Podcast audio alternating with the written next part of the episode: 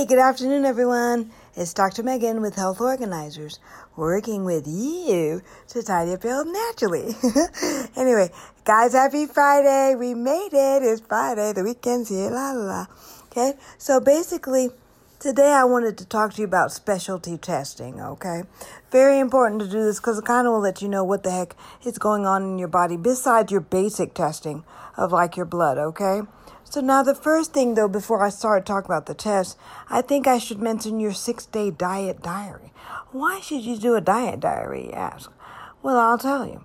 All right. So basically, when you're looking at this, you're kind of seeing every single day what your eating patterns are. I like it because it shows you not only what you're eating as far as good things, but how much junk, how often you're eating them, snacks, water, everything you put that down, okay, guys? Now, in my diet diary, I have breakfast, lunch, and dinner. Like I said, you got to put your snacks down too, okay? Not only that, you also have to put what time you eat things. Did you eat at 10, at 8 p.m., whatever. Okay. You also have to put the quantities. Was it one cup of rice or two cups of rice? Was it store bought bread or was it homemade bread? Okay. These things matter, guys. Okay. And then in addition to that, you also have a column for your symptoms. So you're putting down your symptoms like, okay, I had a headache at nine o'clock or like I had, you know, gas pain at, you know, 11, whatever. Okay. And there's also bowel movement column to put if you're constipated or if you did go, what, what color, what did it smell like, all that. Okay. We know poop smells bad, but it shouldn't smell like flowers or anything weird. Okay. Because that is a sign of something. shouldn't be yellow either because that means your liver's bad. So we can tell a lot of things from our poop. Okay. So now anyway, so I really like that because when we do the diet diary, I make everybody do it, right? And the way I do it is to see, okay, maybe if every day after breakfast, you know, they eat at 8 o'clock and at 10 o'clock they always have a headache. You know, it's always eggs. I could be like, oh, maybe they it's the eggs that's giving them this headache, you know? That's how we do it. Now, at the end of the day, I'm not just going to go based on their symptoms because, frankly, sometimes things can be hurting you and you not get any symptoms. Okay? So, at the end of the day, I'm to make them do the Carroll Food Intolerance exam. Why do I like this exam? Well, I like it because um, you know, as far as testing different foods for sensitivities, most of the tests do food allergy tests, meaning they're looking at your antibodies IgG and IgE. Remember, guys, antibodies in the body is basically just like a mugshot is to the police. Okay, you can rob a bank in California, but they sure will catch you in Florida. Why? Because of your mugshot. Everybody knows it's how they transmit information. Well, the body's the same way. An antibody is like a post-it on whatever that thing is that your body's like, I hate this, let's kill it next time we see it. Okay? So most of the food tests are done with the IgG IgE method. But the problem with that is that if somebody has something that we call a leaky gut, which is basically your gut is hyperpermeable, meaning it's too open. It's always letting things in and out that's too free. Kind of like if you imagine your house, you know, your front door most of the time is closed, right? So it should not just be open all the time. Open at night, open during the day. That's what a leaky gut is. Just two open, open doors when they should be shut. Okay. So anyway, if you do have a leaky gut, that can actually give you a false positive and say that you should not eat carrots, don't eat beans, don't eat grapes, when that's not actually the problem.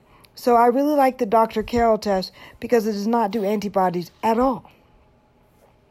Dr. Carroll is basically using the electrical interaction between your blood and that culinary reagent. And so it's testing actually your ability of your blood to ever break down that food. So what I like is that once you've done that test, you don't have to keep repeating it and keep wondering because if it comes out, for example, that you can't eat meat like me, then you can never eat meat. Not next year, not 10 years, okay? You do not have the enzymes to break down that food. If you do ingest it and you keep ingesting it, it will finally accumulate become toxic, and cause disease.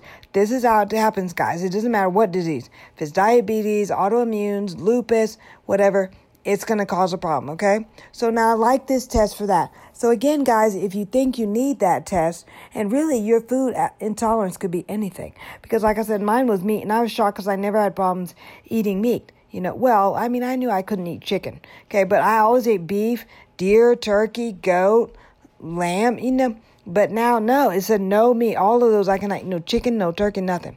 Okay? And so the only thing I can eat right now is fish. And that's all I'm doing. So now, anyway.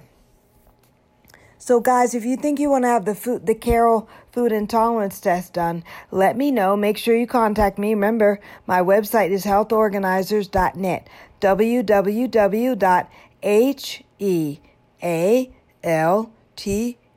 organizers O R G A N I Z E R S dot net, N E T, okay? So send me an email there. Let me know you want to do it and we can do it, okay?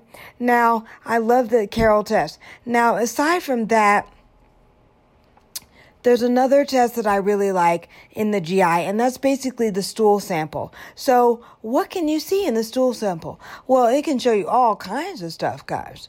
I mean, for the first part, it shows you if you have how many healthy or beneficial bacteria, okay, or how many commensal bacteria, which means they're not really good or bad, but if they get too many, it can be bad, okay? Then you have your actual pathogenic bacteria, things like Klebsiella or E. coli, you know, Salmonella. Those are not things you should ever have in your body. So it can tell you how many you have. And usually we rate it on a scale of like zero to plus four. Plus four is the best, that's the highest. Okay, zero means you have none. Okay, so they can tell you about that.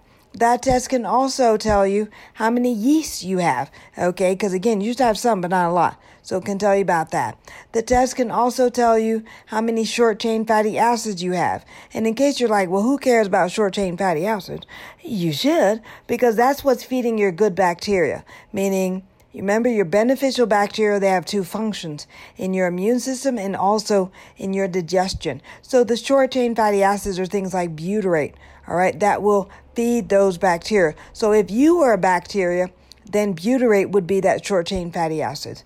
We also commonly call those prebiotics. Okay, so you know the probiotics are the bacteria, right? But the prebiotics are the bacteria's food. Again, if you were a probiotic, it'd be like me giving you a sandwich. The sandwich would be the prebiotic. Okay, get it? So now, anyway, that's what it is for the um, stool test. In addition, the stool test can also tell you if you have any parasites. You don't even have to travel anymore to have parasites, guys. You only have to go out to eat, and those people at the restaurant, you know, they nasty, they don't wash their hands, they're peeing in your food. I mean, who knows what else they're doing? So you can get a parasite from that. So to like, look for things like Giardia. You know, you can get that from water contamination. Okay? It'll also tell you you have any occult blood in your stool. For example, maybe you have like a little GI bleed that you didn't know about that's very, very slowly bleeding, but you don't want to find out when you just actually have to pass out or something, right? So I like this stool test for that. It tells you tons of tons of information. Plus, it'll even tell you um, if you do have like a bacterial or certain infections, which things they may react to as far as to kill them, which herbs and which medications, stuff like that. So it's just a really, really good test, okay? Again, guys, if you think you want to do that, just let me know and we can hook it up. Okay, now the last test that I do like is called the Genova micronutrients test.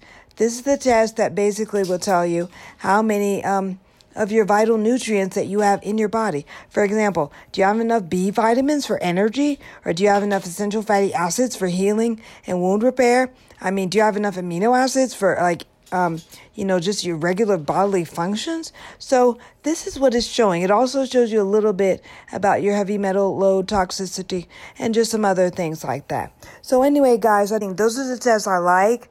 Um, what is so we again i like you to do the diet diary that is not a test but it's a great way to see what your eating patterns are and just what your overall just food intake and water is okay then and your symptoms all that's correlated there in the diet diary then I also like the um, what which one? The Carroll Food Intolerance Test to know what you can eat never like and forever. Okay. I also like the um, stool sample.